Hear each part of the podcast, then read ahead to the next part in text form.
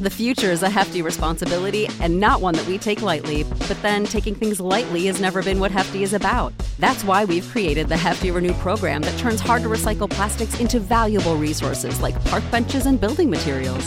To participate, simply fill up an orange Hefty Renew bag with accepted items, tie it up, and drop it in with your regular recycling. That's it, it's that easy. It's time to rethink recycling with Renew. Particular valued resources may vary by geography. More info available at heftyrenew.com. When Ryan's when it's time to begin, it's on the rewind around with John Pollock and waiting the 18 that makes sense of these things we see in the ring every week on TV. It's rewind around for Monday night, download Tuesday morning from the post wrestling site. It's rewind around for Monday night on USA now on the John and Wade take the mic. Hello, everybody. Welcome to Rewind a Raw. I'm John Pollock alongside Cowboy Wai Ting. Yeehaw. How's it going? It's going wonderful. The star of Takeover, Wai Ting. Oh, yeah. You saw me, right? On the top of that ladder? Yes, you know I moment. saw. I could I couldn't take my eyes off uh, a fantastic fan sign.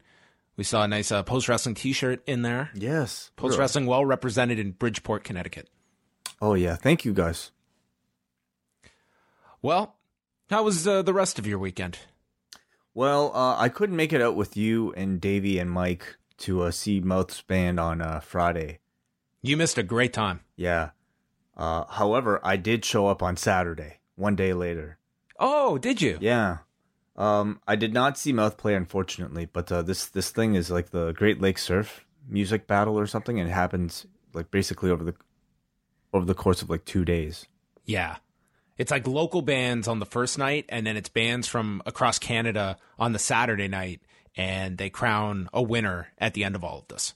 Yeah, so uh, my friend uh, Elliot wanted to to go, and uh, so I was like, "Yeah, cool, let's go." And I just I talked to Mouth, but I didn't get to see him play, unfortunately. Yeah, it was a it was a lot of fun. It's it was just like all surf music, and I had a great time. Uh, Davey showed up, Mike Murray showed up. Uh, Dan's band was great. Uh, if you are in Toronto and get to see the Cliff Divers, I, I thought they were uh, one of the the two best groups that was there. Of the number, I think I saw like five of them all together, and there was this other group called the Wasagas, and they were excellent. Uh, they played like forty five minutes or so, and at the end they were promoting you can pick up our CD here for 10 bucks. And I'm thinking to myself, I would love to buy one of their CDs. And I'm realizing I don't own a CD player. The CD cannot do me any good here. So I think the technology has to like, if they were saying, hey, buy our buy our USB drive, I would be like, here's 10 bucks. Give me give me your USB key with your best hits on it and I'll take it home. Or I guess more more likely it'd be like stream us on Spotify.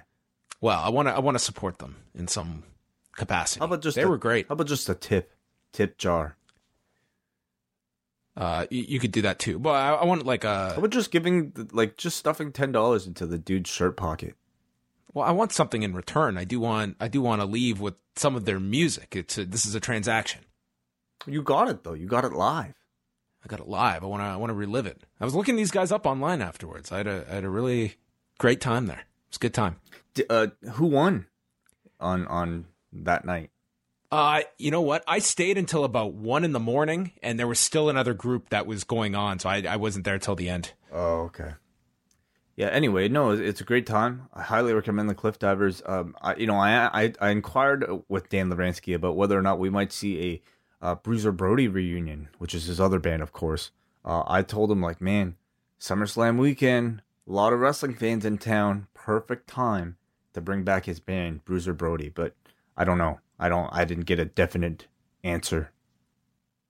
Well, SummerSlam weekend's going to be a busy one, Yes, yes, it is. including. Do you want to alert everybody?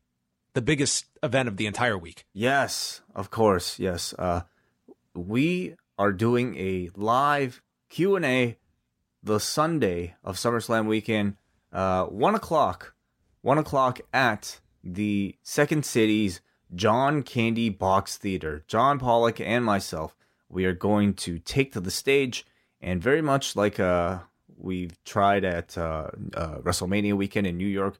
This time, in our own backyard, we are going to be doing a Q&A and also a meet and greet.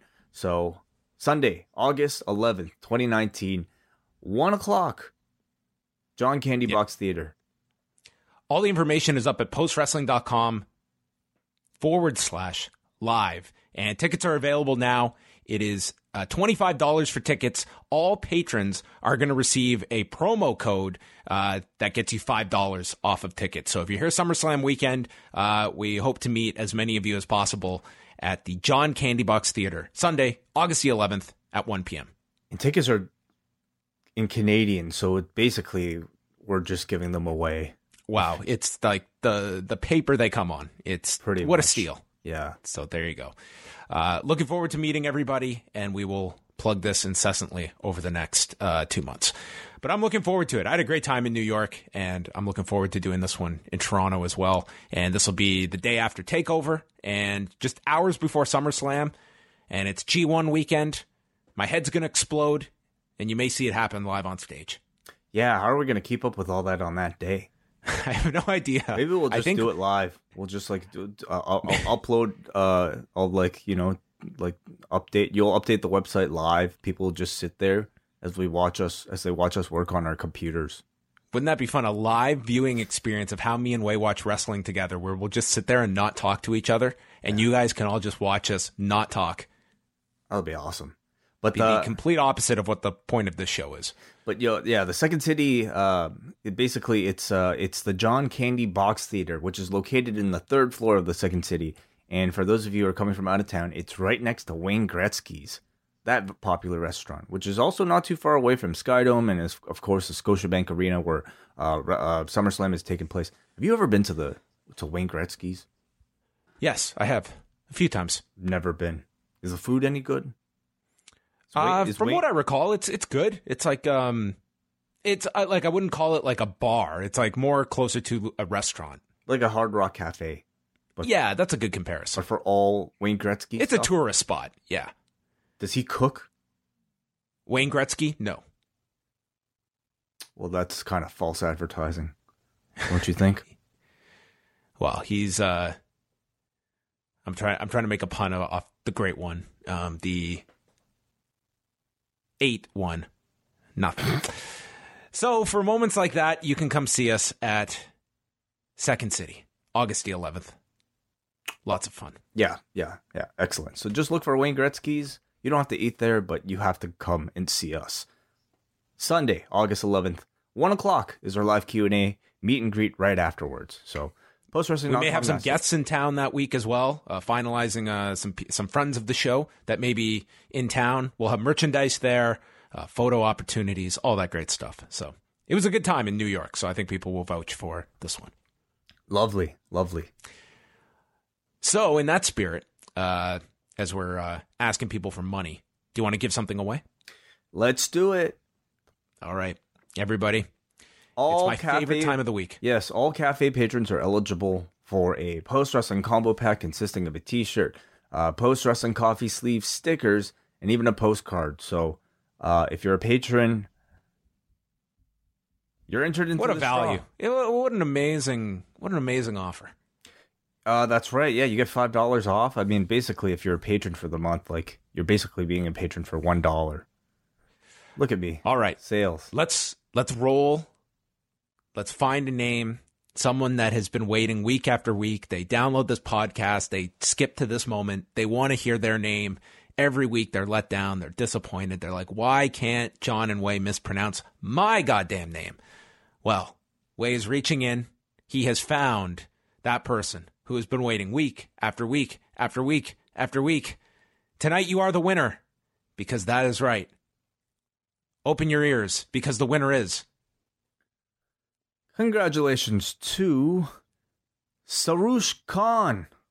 Sarush Khan. Yeah, Sarush Khan, congratulations. You have won a post wrestling combo pack. Is that an alias for Tony Khan? Is he secretly listening to us? Um, who knows? Probably not. All right. Well, congratulations, Sarush. Uh, you will be winning a or receiving a post wrestling prize pack, including a coffee sleeve, and we'll get into this in our Raw review. Seems like uh, coffee inspired merchandise is kind of circulating in the wrestling industry. Oh man, if Alexa Bliss showed up with High Chew next week, I'm gonna know what what they've been listening to. Remind me when we get to the Alexa Bliss segment to tell you the Alexa Bliss story. Okay, I'll do my best. I will forget, so you have to remind me. And if you forget, everyone loses. Uh, anything else to mention before we move on to uh, this week's shows? That's it. All right. There's a lot of shows this week. That is a very accurate statement. Up now, uh, I do want to make mention we have been slowly adding all of the full interviews from the Owen Hart documentary. We've got four of them up now. So if you are a patron, along with all those great perks, you also have access to the complete uh, interviews that we had conducted for that documentary. Just uh, put up Paul Lazenby today. On Sunday night, we put up Heath McCoy, and already we have the Jimmy Korderas chat and Jason King, who was the reporter with the Kansas City Star. This Wednesday, for the first time ever at Post Wrestling, Jeff Marek. 30 minutes with yours truly, sitting in the the lobby at the CBC building, chatting for a half hour. Uh, that will be up on Wednesday, and then the final one will be up next week with Trey Lindstrom. So you can check those out. Tuesday night we have Rewind to SmackDown.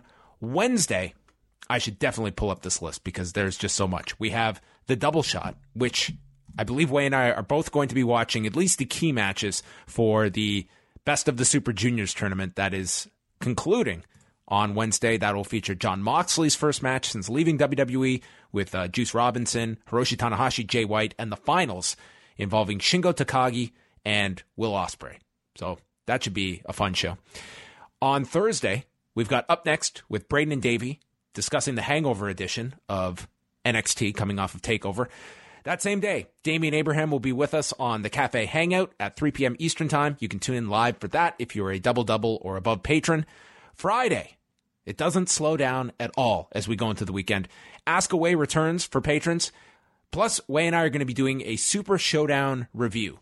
We're going to watch the show. We're going to do a brief recap of the event. But uh, much like our Crown Jewel show, we are going to be focusing on a lot of the larger issues. And thus far, we have two guests joining us uh, Karim Zidan, who is a terrific uh, MMA journalist that for years he has been uh, talking about this subject matter and the intersection of politics with sports and how sports at times is often used as a tool for governments. And I think that that is certainly the crossroads we see here with WWE and the government of Saudi Arabia. Plus, Will Cooling, who uh, listeners of the British Wrestling Experience are no stranger to.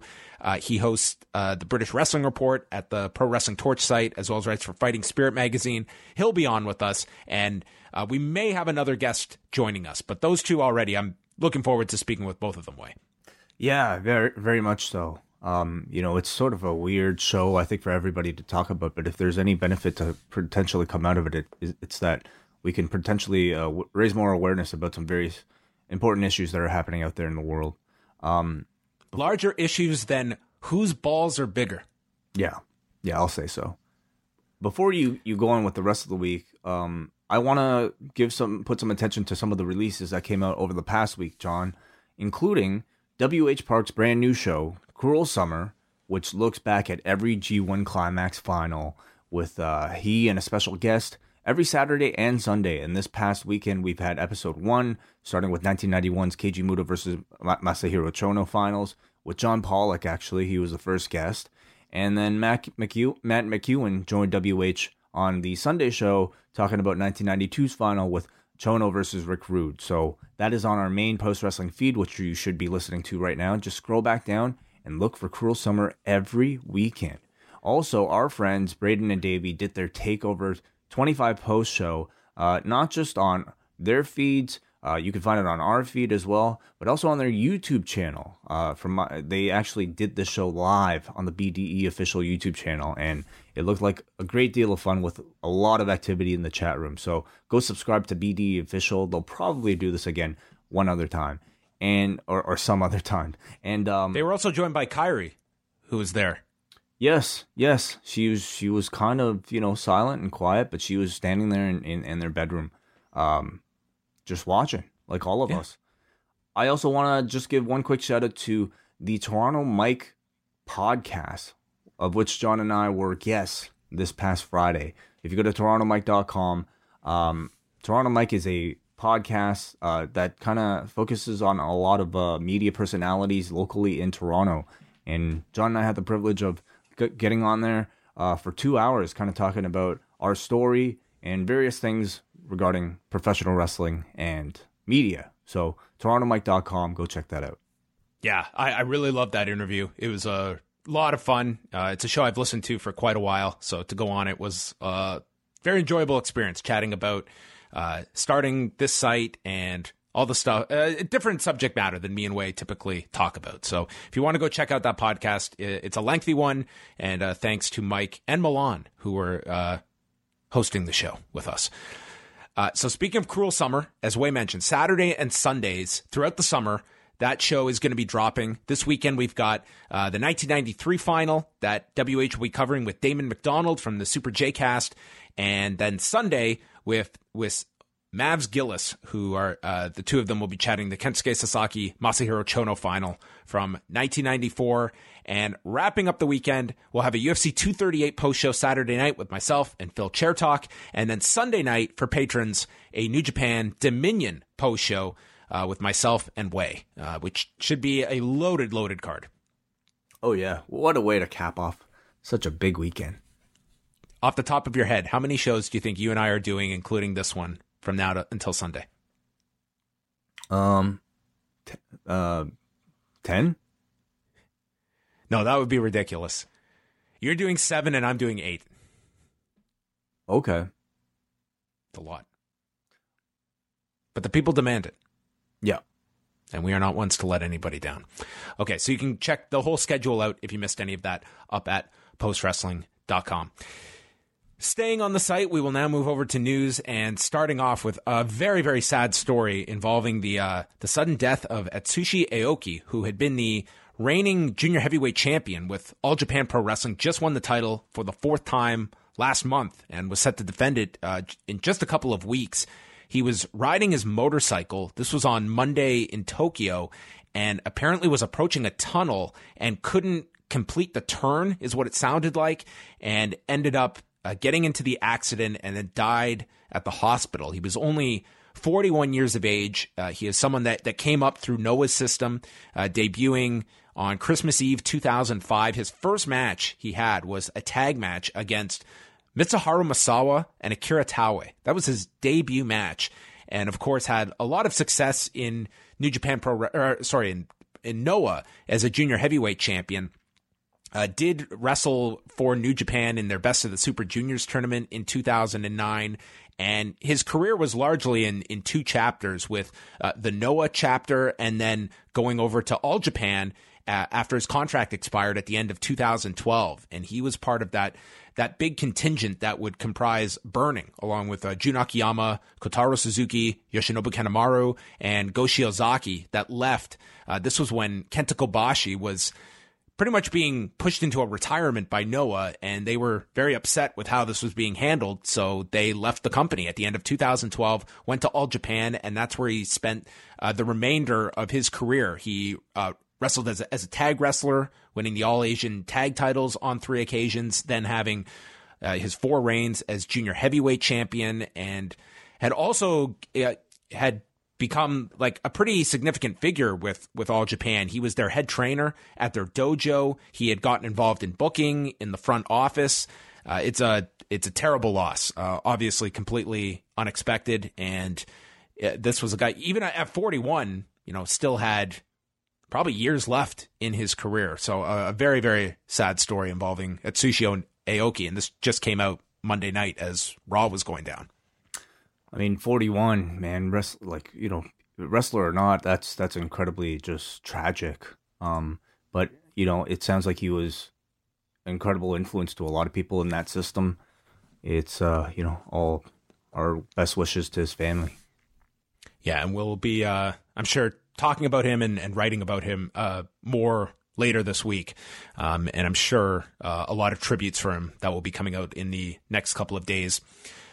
We mentioned the finals of the Best of the Super Juniors tournament is set for Wednesday with Shingo Takagi winning the A block on Friday. He ran the table in the block, winning all nine of his matches, so he has gone undefeated throughout the tournament, and he will take on Will Ospreay, who won a phenomenal match against Ryusuke Taguchi earlier today in Okayama.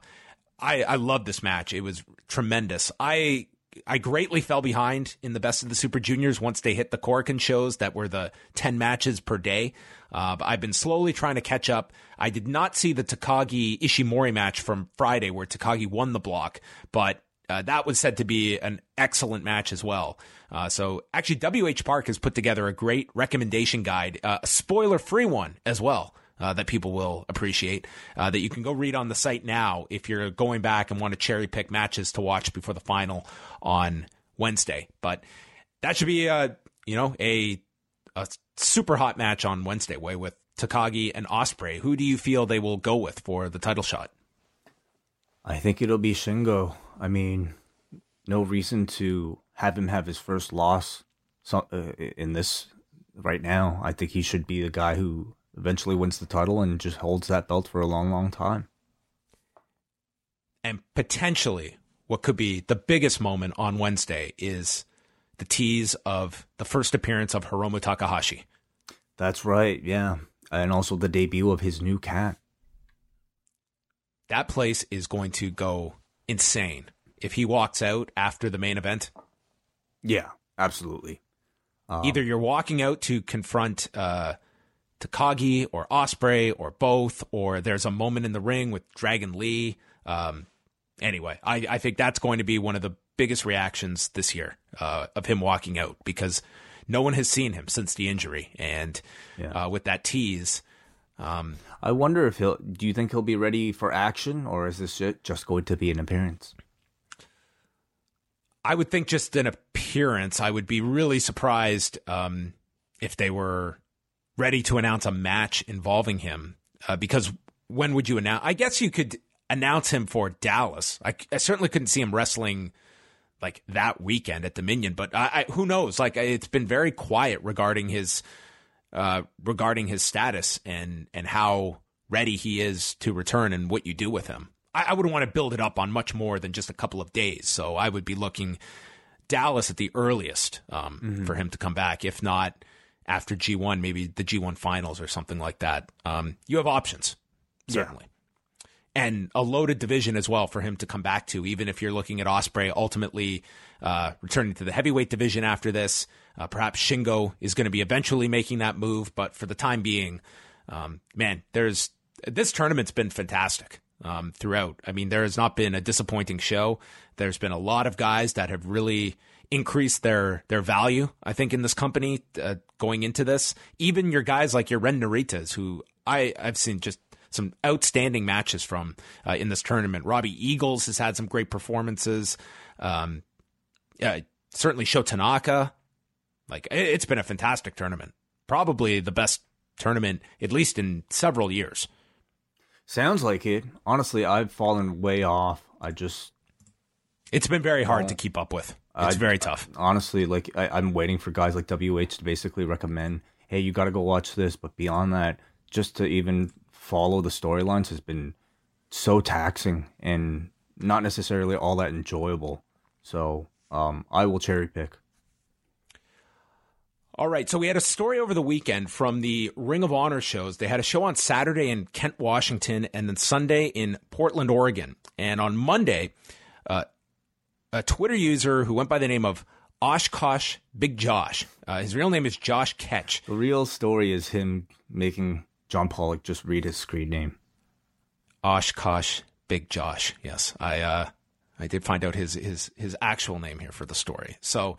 Um, he put out the, this really lengthy story. I'm not going to read the entire thing, but he outlined a scene where he had gotten into it with members of the Allure, and that featuring Velvet Sky, Angelina Love, and Mandy Leone. Primarily um, Mandy Leone and Velvet Sky. And he was obviously uh, yelling things at them, which he believes were well within the typical chance that you would levy at heels. He mentioned in his story that Mandy Leone at one point uh, spit at him and also uh, face palmed him as well. And it led to a, an incident where a supposed security uh, officer came by and told him that he was to come to the back to speak to someone about an incident. He's later stated that this person who came to get him was uh, Hunter Johnston, delirious. And he was brought into an area and left alone with, with Bully Ray and stated he felt very intimidated. Uh, Bully Ray, it, it's, it sounded like it was a very quick discussion. And he said not to, uh, asking him if he had some incident with, with the women and not to be disrespectful and essentially sent him back to his seat and he went back to watch the rest of the show. But outlining this story that here he was put in this position alone with a wrestler, uh, feeling intimidated.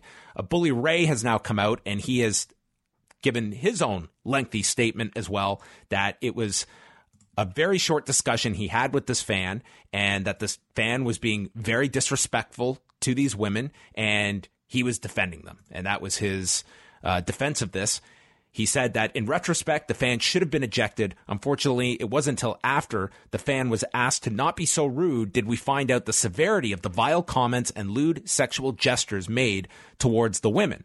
And Velvet Sky has also said that he apparently uh, spit obscenities and lewd sexual gestures at the female wrestlers. And uh, that, that was her response to all of this. So, in essence, this is coming down to what was said to the women that prompted them to have this kind of response and a significant one. I would say that no matter what is yelled at you, if you're a this goes for fans. I think about never crossing the barricade and touching wrestlers.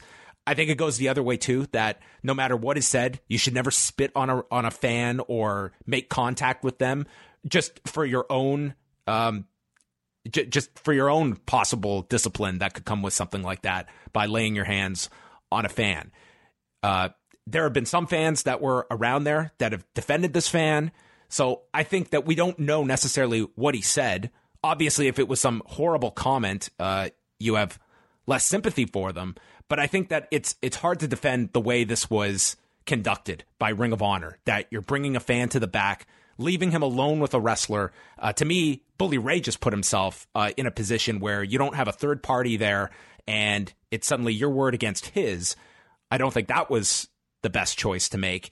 And it just it comes across as something you'd hear out of the territories where a fan is brought to the back and I'm sure he was concerned about what was going to happen. Doesn't sound like there was anything um, that occurred other than a bit of a warning and sent back to his seat. But it just seems like this was certainly you can make critical comments about how this was handled and what were the severity of these comments made by the fan? Did they warrant such an action in response? And where was security in all of this? Uh, this should not be wrestlers policing themselves and fans. I think that they're. This just came across as like a, a bad look overall. That if you're someone um, going to an ROH show, uh, does this does this story make you want to go to a show or not? kind of makes ROH look small time in the way that they might have handled this. And and you know the question of where security was. I mean, I don't know. Um, maybe uh, who knows? I, I can't even begin to speculate. We should I should mention that uh, Velvet Sky in a follow up tweet said it was Brian Johnson and not Delirious who was oh, the person okay. escorting her, uh, the the gentleman backstage.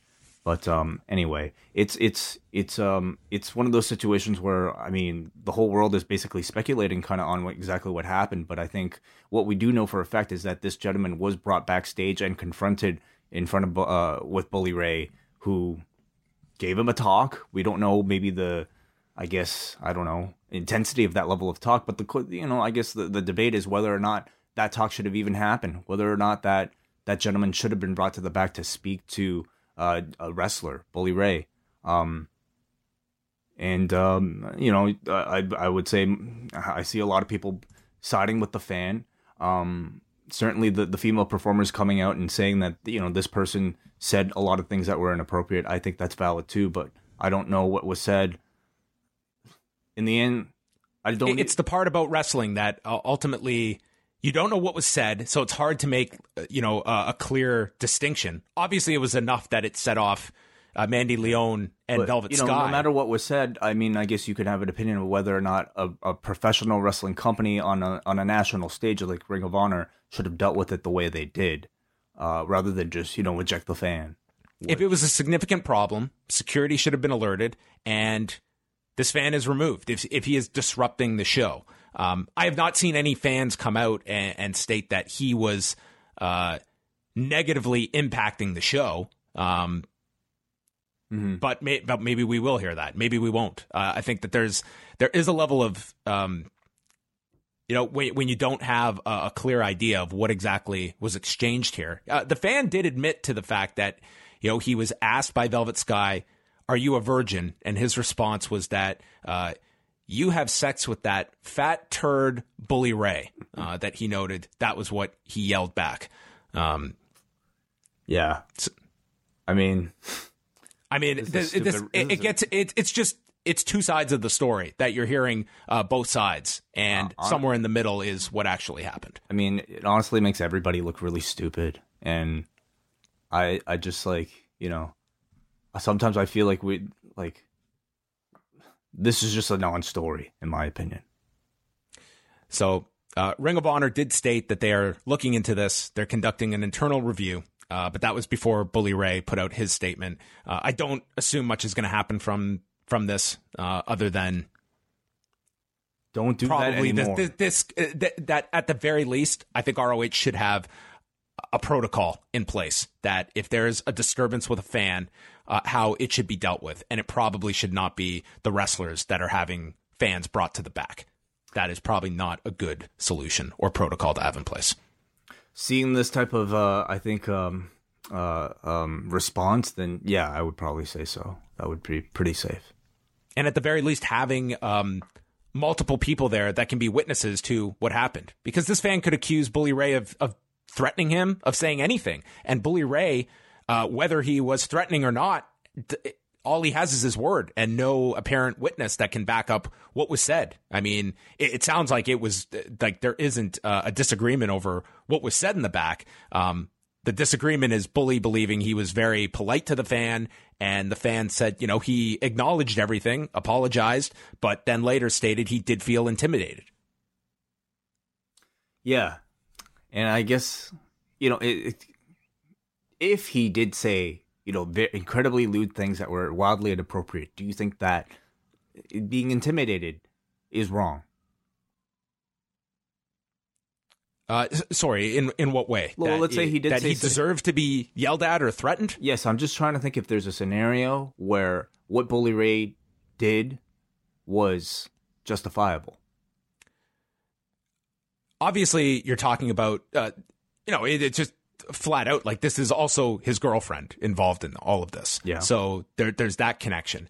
But no, I would say that that's that's security's job. Remove the fan. If people are around him and hearing these chants, or they're, they're this guy is creating a, a negative environment for the performers, for everyone involved, that's not part of the show, then security removes him. But I would say that no, you cannot be out there threatening fans. Um, Now, would that not be in this day and age. I, I don't think that stuff can fly. Would that be worse? Would that would this fan complain about being kicked out for simply booing a heel? Uh, I think if there was uh, people around that heard him that were going to back this up, um, I, I think I think you're justified in, in policing your show to a certain degree. If you're if you're per, if you're yelling obscenities, if you're yelling uh, uh, sexual comments that are disturbing other people, I, I don't really have an issue with a fan being ejected. That is uh, affecting everyone else's enjoyment. Um, and it and it's a line. It's this is wrestling where you are encouraged to participate. This is not um, this is not like going to a, a stand up comedy show where you are not expected to heckle. You are encouraged to heckle uh to a degree, but it's also a line, and there's a big gray area of where different people's lines are. Well, yeah, this I think the gray area, I guess, is what makes makes this conversation somewhat. Um, I don't know why we're even having a conversation. I guess the form of punishment that the, you know at, at this time Bully Ray deemed to be appropriate was having the talk with the gentleman backstage. Um, maybe he feels like he should have ejected him, or maybe this was maybe ej- uh, ejecting the guy would have made this worse. I don't. I'll know. also say this though that uh, I I don't think you can get away with with spitting on a fan. Like that's pretty bad too. that's yeah, that's pretty bad. Absolutely. Um, And and the fan did not seem all that upset either. Like he kind of took that part in stride, and I think many people that would be the real uh, tip off point is that a performer spit on you and laid your hands on on him. Yeah. Again, um I don't know how much we can even add to this, right? Like Well, that's this is the story. I mean, this is this is what what's out there. There are two sides to the story, and somewhere in all of this, uh, I, I think that you may not necessarily get to the uh, the exact truth, uh, but at the very least, I would hope that Ring of Honor at the end of this has a more uh, defined protocol of what you do in these kinds of situations, and also make it pretty clear to your talent that you you cannot be spitting and laying your hands on fans. That you're putting yourself just in the potential area of litigation. That in this day and age, it, that that's a very real possibility. And it doesn't sound like this fan is someone that was all that upset about that aspect, but that is something to, I think, caution your talent over. Yeah, yeah. Is there a conversation to be had with wrestling fans too though about what you know, what's going too far as far as, you know, um yelling things at performers? I, I think I think common sense. I think that there's enough. Um, well, common sense is is is subjective, isn't it? I mean, it's like, yeah, we, we, we could go through a whole laundry list of like what what is appropriate or not appropriate at, at a wrestling show. I think when you're getting into stuff that is just out and out sexist or homophobic or racist, I think that that's a pretty clear line. That that's that's not okay to to be yelling at fan, at, at performers. Mm-hmm. And is this what the scenario was?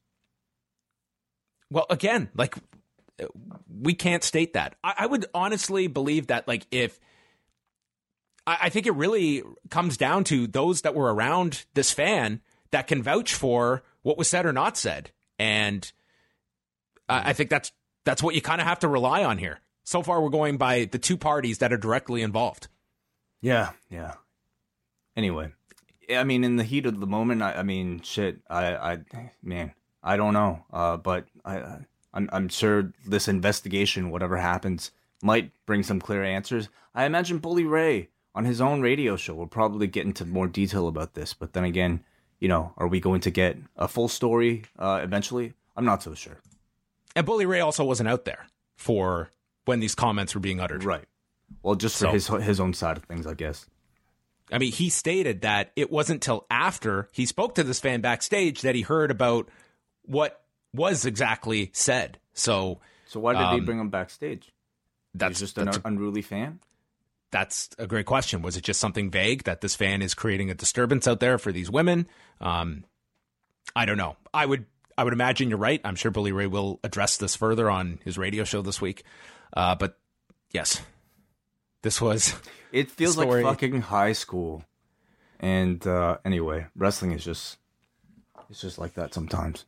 Can we end with any of your um, impressions of Takeover on Saturday night? Oh, I thought it was a fantastic show. I mean, it really I I think like match for match, I I might have enjoyed it more than Double or Nothing. Um just top to bottom an amazing crowd and um spectacular matches. Absolutely. I, I would Great put those five matches ahead of the best five matches at, at Double or Nothing. Mm-hmm. Yeah. Um, I don't know if anything reached uh, the dramatic level of Cody and Dustin, but I think yeah, if you were to take uh, those the the five matches at Takeover versus the five match the top five matches at Double or Nothing, uh, this was a match to match better show. But man, you're really talking about two incredible shows in the span of a week. I, I put this Takeover. I enjoyed this more than the Brooklyn show that we went to over WrestleMania weekend. I, I put this among the best takeovers I've seen. I thought those first two matches just uh, they just blew me away with the Matt Riddle Roderick Strong opener. The ladder match I thought was really creative in some of the stuff they did. I was I was frightened at that ladder spot when the Forgotten Sons got German suplexed and the ladder flew and nearly hit Kyle O'Reilly, who I'm sure was not in a in a great way on Sunday morning in terms of getting up out of bed. But man, they worked hard. And I thought Wesley Blake, that was a great performance from him. I thought he really stood out in the ladder match. Uh, what did you think about the usage of uh, Wrestle and Flo, Josiah Williams, in the uh, main event with the Adam Cole entrance? I thought it was really cool. I was really happy to see him there. Um, you know, obviously he's been working in the back as a social media guy, but to me, his main talents are, are his ability to rap. Um, so I'm glad they. I think they just used the exact version of the the undisputed era theme that he made himself, but you know, made it made this one a little bit more special. I'm I I was I thought it was cool.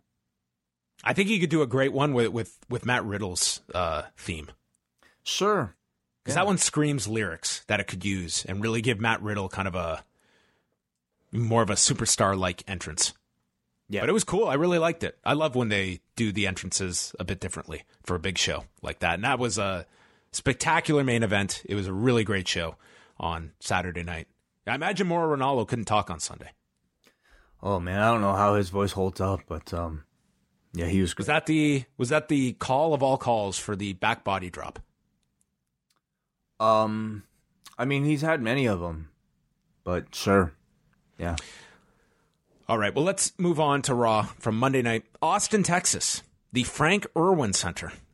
And it was all built around Brock Lesnar cashing in his money in the bank.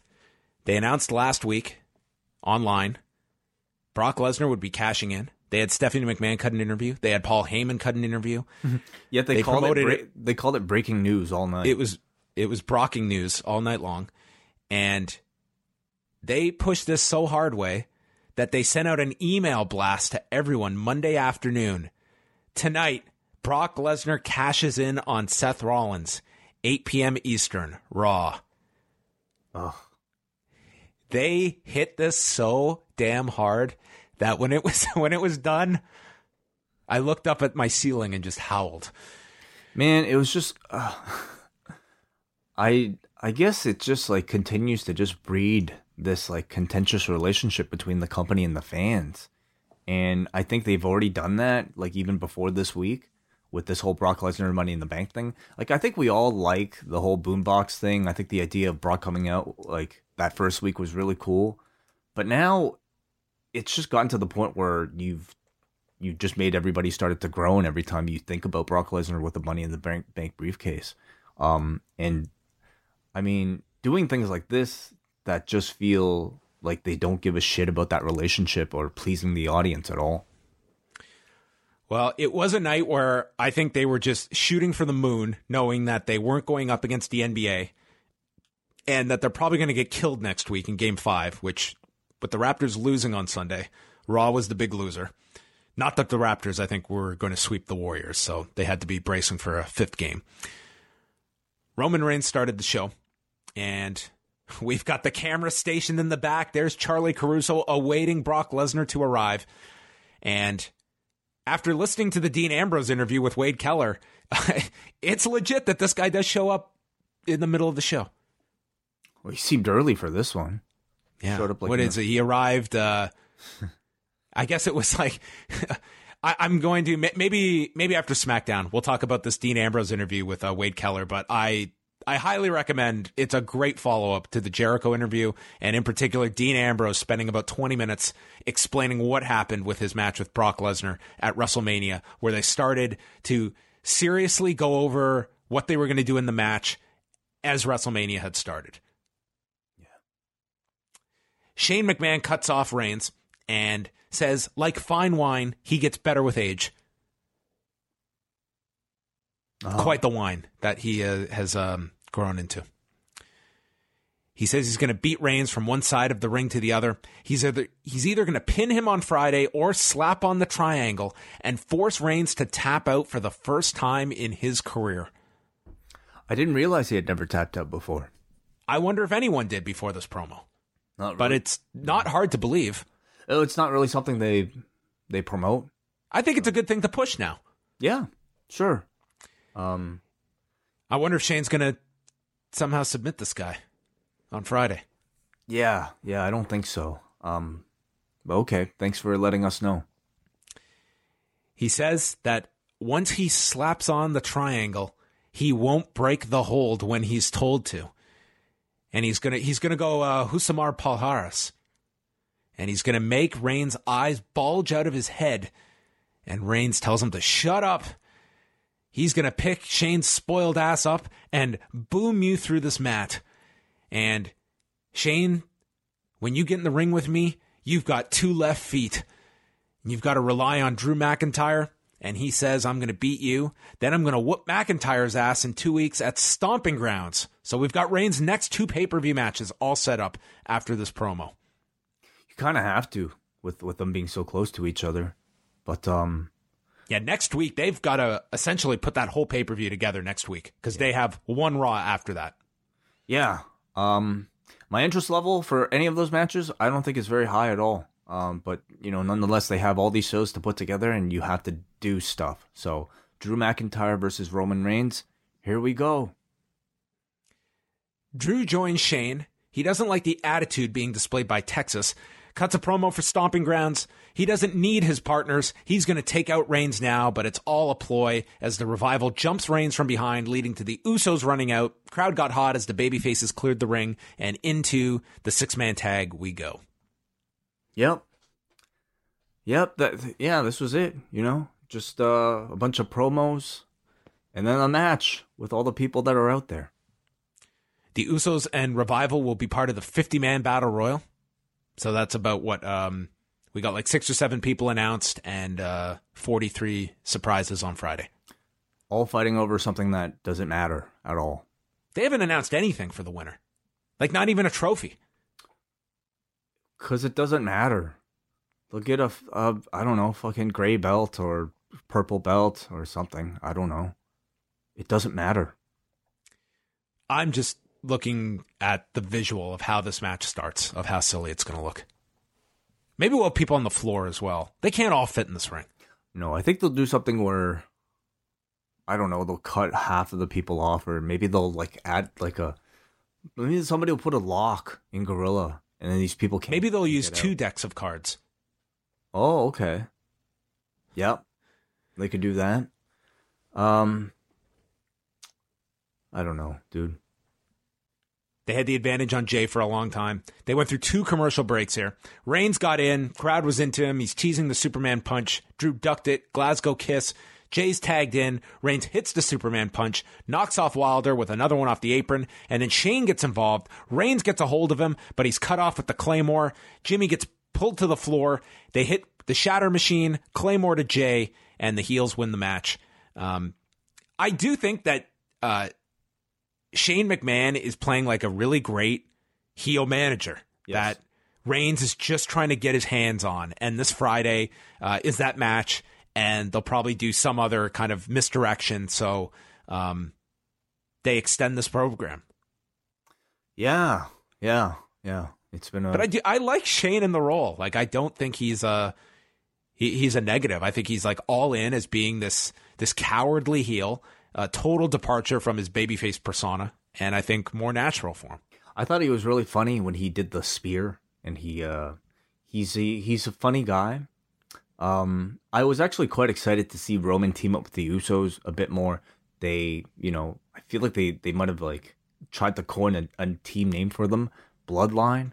Bloodline, yes. I mean, I even think that's kind of cool, but the match was really just nothing special at all. Did not make the the trio really feel eh, like a real team, or or the match did not even feel different from any other WWE TV tag team match. You've seen one WWE TV tag team match, you've seen them all. So this was just kind of generic tag team wrestling. I really wasn't clamoring to see any more by the end of it. They hit the shatter machine onto Reigns, another Claymore, and that's when they held up Reigns and Shane speared him and also did Roman Reigns pose, which I thought was very funny. And he was also sweating profusely. I cannot imagine this guy in an open air stadium on Friday. Um, yeah, it's, it's gonna be really hot for this guy. Yeah, man. But you know, it's it's just it's a McMahon versus babyface angle. It is. Um but for lack of anything else with Roman Reigns at the time, I, I don't think that this is uh lack of anything else. They could come up with something better, can't they? Well, the answer in short would be no. All right. Uh, we were showing Matthew McConaughey wearing a shirt and Lance Armstrong in the audience. What a duo. What what is this conversation like? Um, I don't know. Not sure. Maybe they maybe they're working on a project together. Yeah. Do you imagine if like USADA showed up to test Brock and then they see Lance Armstrong in the crowd? Wow. Probably be a backstage brawl. So Miz TV, following uh, the shot of Matthew McConaughey, Miz goes, "All right, all right, all right," and that was our dazed and confused reference. He brought out Seth Rollins, and Rollins questions if Lesnar is even going to show up tonight because Heyman's a liar. But he's prepared anyway, and he would be relieved if Lesnar showed up to cash in because he's got this title defense with Baron Corbin Friday and notes that nobody in the world likes Baron Corbin. And a vehicle arrives, Heyman and Lesnar get out, and they go to cash in. They tease walking out, but instead they just walk to a locker room as Seth watches on, agonizing with the mind games beginning. Mind games were in uh, heavy, heavy usage on Monday night. Yeah, a lot of games. It was like the Mind Olympic Games. Lucha House Party came out, followed by Lars Sullivan. I don't know for what. They just came out to brawl. And at first, Sullivan was laying them out. Kalisto went for the springboard into an avalanche, but then the Lucha House Party got the numbers advantage and sent Sullivan to the floor with a triple team dropkick, but he landed on his feet and he just roared. Hmm. Well, that's about as much offense as you're going to get on Lars Sullivan, right? So, I mean, I thought this was building, attempting to build some intrigue for the match. Um, you're going to see a, a, a, somewhat competitive squash, but in the end, it'll be a squash on Friday. We cut to Nikki Cross with the Iconics, and they called Nikki a sad puppy, and that WWE is not a dog park, referring to Becky Lynch as a mutt. And then Alexa Bliss walked in with her new shirt, Twisted Bliss Coffee. So they're really trying to get this off the ground. Alexa Bliss has a, a love of coffee. Mm-hmm. It's her thing. Yeah. Clever. Bliss asks uh, Nikki if she wants a coffee, and Cross is just so. She is so grateful that Alexa was going to offer her a coffee. And Bliss explains that no one can stand her. Cross doesn't care what the others believe or Bliss's past because since I've arrived, you've been nothing but nice to me. And Alexa, I consider you a friend. And in turn, Bliss volunteers to be in Nikki's corner tonight. Hmm. Yeah, I mean, this feels like it's it's a it was a babyface turn for Alexa Bliss. Uh, whether or not you know permanent will it remains to be seen. I'm glad they're see they seem to be committed to doing something with Nikki Cross. Um, her presence. I think they really have something with Nikki Cross as a babyface. Yeah, I think so. First of all, I think she, you know, doesn't look like any of the other um, um, uh, uh, women on the roster, so she has that going for her. Um, you know, we'll see. I, I I don't feel like they've really had the audience. You know, they haven't given it really anything for people to really like her uh, for yet, but the potential is there. I think this association with Alexa has been okay so far. It's a bit it's been a bit weird because you know Alexa was supposed to wrestle at Money in the Bank, then then Nikki took her place, and you know now they're teaming up. Was this always a plan? We don't know, but as far as like you know the next step in this storyline, why not? Sure. I know it's ridiculous to expect something that pays off in six months. So let's be realistic and say, like, I don't want them to break up in two weeks. Let's give this until SummerSlam. And I think it could really be something where Nikki thinks she has a friend in Alexa, and ultimately Alexa's just playing this girl. And I think this could Well, be yeah. really good for Nikki. They've already But give us Lacey- give us two months. That's all I ask. Two months together before we break them up. yeah they've already beat Lacey versus Charlotte. Yeah, I mean, that's that to me is the the brand split right there. Tea versus coffee, Oh, and that's how it can be all set up. Is Alexa dumps coffee on her or something something terrible like Jericho and Kane okay. Yeah, wow. have the best feud over coffee. That's the bar, Jericho and Kane. So my Alexa story. You and I got into quite the debate a few weeks ago about that coffee segment. Did we? Do you remember this? When they brought out the two cups of coffee Oh, okay, yeah. I, vaguely, yeah. and Alexa poured one coffee into the other. And I was perplexed by this because I was questioning if two coffees were brought out for them, how could one fit into the other? So I guess you and I had quite the back and forth over this. So somebody at WWE reached out to me to put us Oh. at ease way Oh my God, this and, elicited and a, settle this for us. a corporate okay? response. Okay. Yes, yes, we got the official uh, response here stating uh, it was a character bit that Alexa wanted to do, where Alexa called for her coffee and the assistant brings coffee for both of them. But Alexa tops her own coffee and hands the empty mug to Nikki because she's selfish and oblivious, even while she's pretending to be Nikki's friend. And it was, in fact, that the cups were not filled to the brim, so Alexa could fit all of it into one cup. And it was actual hot coffee that was brought out. Cool. Thanks. You wanted insight, way. You wanted an answer. There you go for the for the segment. I don't even remember watching the segment. to be I remember this segment because I thought it was really good with, with Alexa and Nikki because it was Nikki doing all those facial reactions and like I I've enjoyed the chemistry of these two. Hmm. Yeah. So I, I think that they they have something, uh, a, a potential something with these two. Um, and I think Nikki's like a really good babyface so far. What kind of assistant serves half-filled cups of coffee, though? Fire that guy. Well, I mean, I don't know if it excuses half, but typically, I mean, the polite thing to do is you always leave room for cream or milk. You There's don't no- fill it right to the top. No cream or milk on stage. Well, if she was a really good assistant, she would have brought that out. You haven't seen you- that assistant since, have you? So maybe the assistant was. So this assistant brought out a half-filled cup of coffee. I guess okay, you could justify it by you know leaving room for milk and sugar, but no milk or sugar. This was also like nine thirty at night. So do you really want a full cup of coffee? You gotta ask your source for more follow-up. Becky Lynch is in the ring. No coffee. She said this is the this past week was the first time she's been home in 63 days. Wow. I mean, I I take her word that that is probably accurate. That's insane.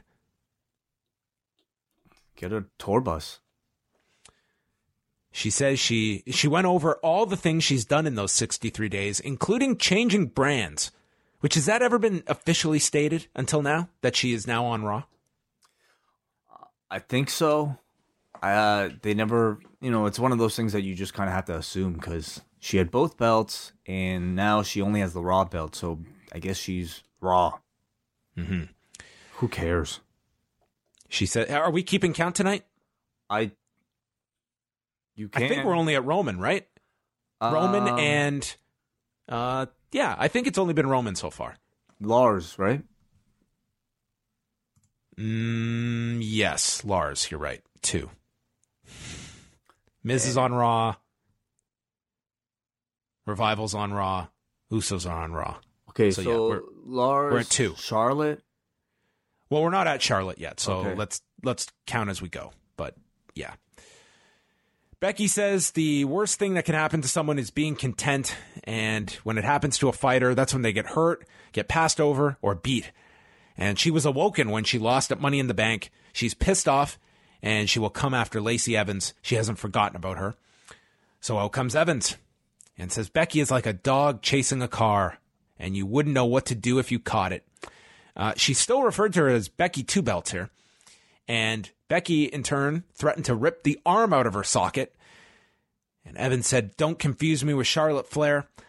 I may not have beaten you at Money in the Bank, but I'm the reason you lost your next, bat your next match, and I'm going to make you Becky No Belts. Then Charlotte came out, so that is number three, and told Becky to stop making excuses, put over the fact she's the nine time champion, and Evans called her a daddy's girl and Charlotte's response that she is now more than halfway on her way to breaking her dad's record of titles. So we're going with the 16 number, and she is at nine. So that is obviously the uh, the goal. Uh, we've got to race through these these title reigns as quickly as possible. So we'll probably get seven seven in, in rapid fire over the next year or two. Yeah. I'm trying to think what the point is. Like she'll get there eventually, but it seems like they're in a real rush to get there. I mean, is it just I don't know if this is one of those things where it's just like I I looked at these things as more important when I was a kid, but I remember when when Bret Hart became like a five-time WWF champion and I thought, wow, that's that's so that's so many five different title wins that he's had. I cannot imagine a kid today that is, oh my God, Randy Orton's won the title 14 times. And please don't correct me if that is not the accurate number. The whole point is that for the life of me, I could not tell you how many times some of these people have had titles for. Like, do you think that that's even an important thing to people? Like this number, once it gets to a certain ridiculous level? Um, I guess four. I don't think so. Uh, but you know, to a kid, fourteen sounds like a pretty big number. So, uh, maybe to that kid, sure. Uh, but you know, with Charlotte specifically, I, I'm just trying to think. You know, it, maybe they just want to have that moment between her and her dad, finally crowning her um, 17-time champion. Perhaps I'm just trying to think of like why they're in such a rush to do it because inevitably she will probably get there by the end of her career. But you know, by this pace, she'll probably be like a 30-time champion by the time she's retired. So then we had this weird moment to end the segment where Evans is talking, calls her yesterday's news, and she goes to hit Charlotte with the woman's right, which is her finishing move. And Charlotte sells it like like a slap. Mm-hmm. She doesn't leave her feet. She just turns to the rope and is standing there. Well, maybe that wasn't a woman's right. Maybe that was just a punch. They called it the woman's right. Well, maybe they're mistaken. Maybe the oh. announcers miscalled it. You see, because you know the woman's that was the woman's light, right? Yes, yes. Because then they just staggered in the ring, and Michael Cole awkwardly goes, "It appears we are going to have a match." Yeah, that was, was a really very strange. awkward setup. Yeah, it was really strange. And I mean, obviously Charlotte couldn't be knocked out because they were about to have the match. But then why do the punch? Why didn't they do a slap? Also, the camera couldn't really catch it properly, but the announcers did call it the woman's right. So I think a mi- bit of miscommunication. Maybe she should have used her left. Yes, and explain that she is not left handed. Yeah. But thought she had a good angle at Charlotte with the left. Lacey Evans and Charlotte Flair. Um, I did not think this gelled. No, I thought it was slow and just a drag. I mean, it's also two heels that the crowd just don't care for. Yeah, this has been a very perplexing story over the past week where we have gone from the setup of these two as kind of allies to the breakup last week to the match on Monday. Like this to me was like this could have been a summer long program with these two and we did it over the course of 3 episodes. I have no idea why. Is it just that they they want to put these three on TV? And only these three? Like it doesn't feel like it's anything built up long term other than they I don't know. Like I really like the idea of like pairing Lacey and Charlotte together for a little bit. And you know, you had Charlotte who seemingly was going to be paired with Bayley for a bit. You continue Lacey with, with Becky. And I like the idea of these two teaming because that's a way to kind of hide Lacey, but have her working with with top talent and not having the full spotlight on her for these these matches. Like I think a little tag run over the summer could have been beneficial to her long term, and it doesn't seem like they're going that way. Um, Evans flew over the top and missed an elbow. The they did the struggle for a backbreaker that Flair hit, and then goes for the figure four, but was already in the corner, and then just got kicked over. There's a mid ring double cross body. Both go down. Crowd was quiet, and then they picked up, which is what you hope for but what they were getting hot for was chanting for Becky, who was on the floor just having to watch this match. Becky then just out of nowhere just pulls Charlotte to the floor for the DQ finish and hits Evans with the manhandle slam. So we sat through 10 minutes of this uh, for this DQ finish, and I was not excited for Becky Lacey 2. at a pay per view to be named later, probably Stomping Grounds. I wasn't excited for any of this, and you know, talk about a match that just, man, just was slow and just didn't have the proper story behind it, didn't have the proper uh, heel babyface dynamic behind it.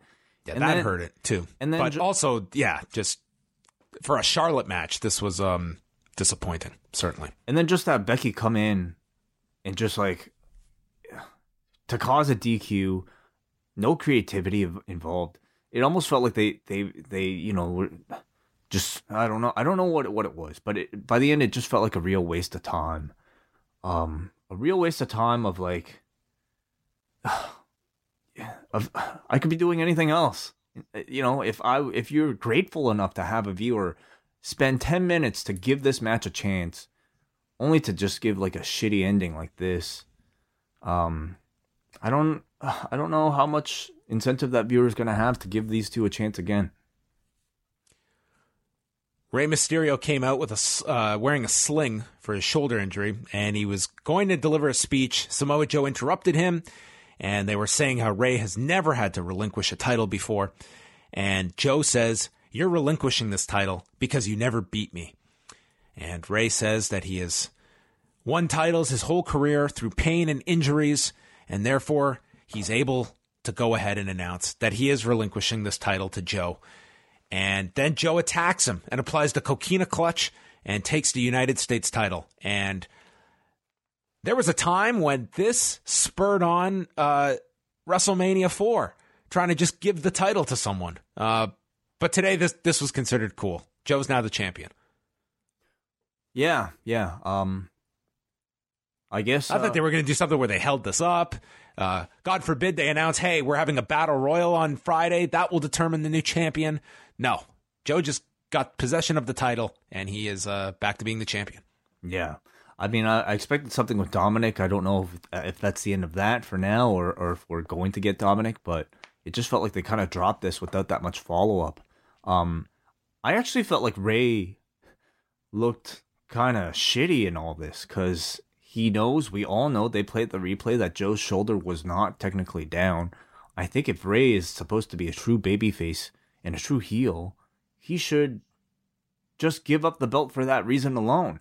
Joe calls him out on this, says the reason why you're you're uh, giving up this belt it shouldn't be because your your shoulder is injured, just because you sh- you didn't beat me. And Rey just basically ignores it and says, uh, uh, uh, um, I my shoulder's hurt. So I think Rey comes out of this looking pretty bad. Well, I mean, he really is hurt, so you're kind of limited with what you can do with him. Um, oh well, no. I'm saying as a character, like, shouldn't the hero admit that I didn't properly beat you, have the belt? Uh, I think that also makes him come across kind of uh, honest to the audience.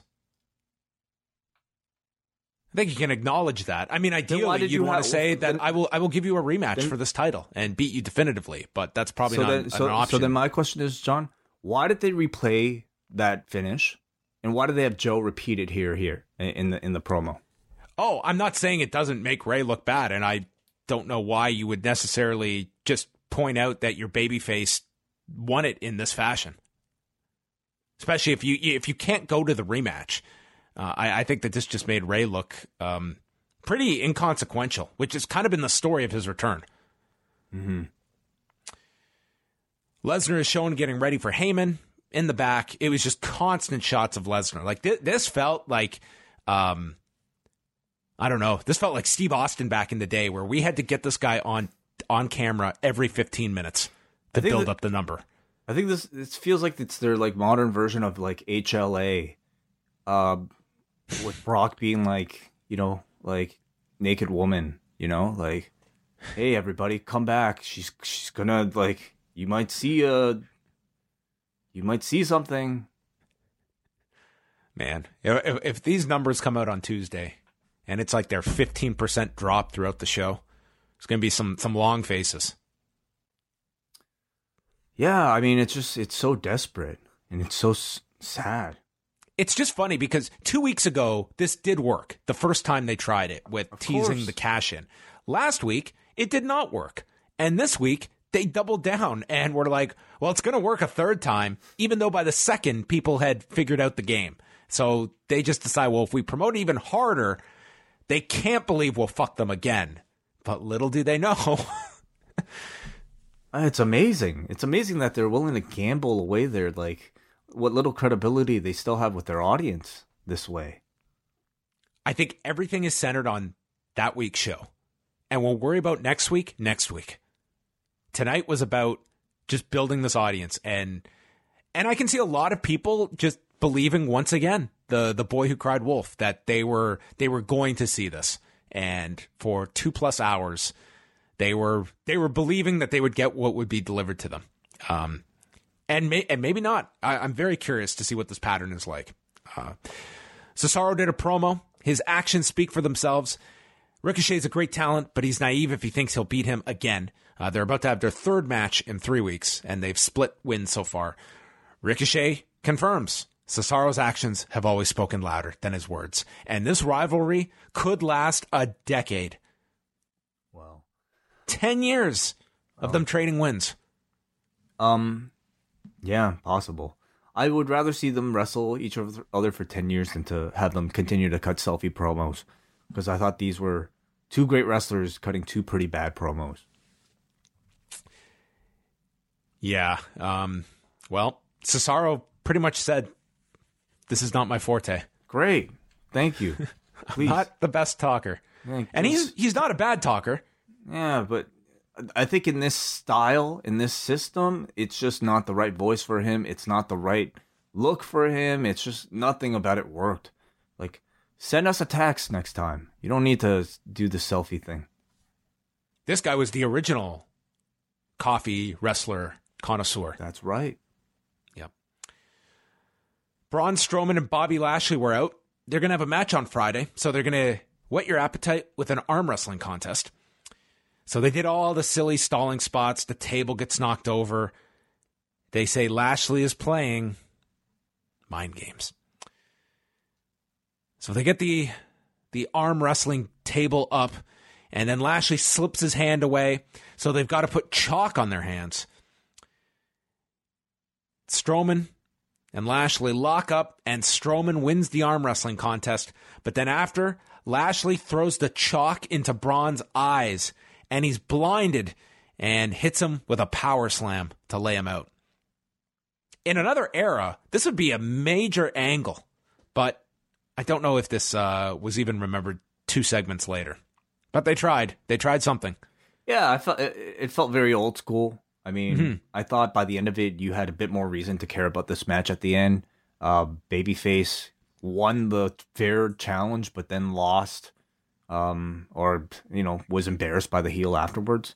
I just yeah, I thought it was fine. It was just kind of like old school stuff. I kind of felt more drama in this like arm wrestling match than some of the wrestling we saw tonight. Hmm. I think it's all ultimately as well with a lot of these angles. It's also playing up the consequences of them. Like as I said, if this was done in in Memphis in 1986, and Jerry Lawler was blinded for for four weeks before he came back to the Mid South Coliseum, I bet you it would draw enormously. Right. This will be this was forgotten by the end of the show, and Strowman will be completely fine on Friday. And I think that that's it's not a big deal this in and of itself, but angles like that when you don't really have consequences to them, you don't have audiences that are necessarily going to have a big reaction to these these heinous acts that are just forgotten about the next week. They also don't have the pressure to fill the arena. Like that's true. They're getting paid for this show regardless. Let's, you know, and let's so let's just put the least amount of effort as possible to justify this match.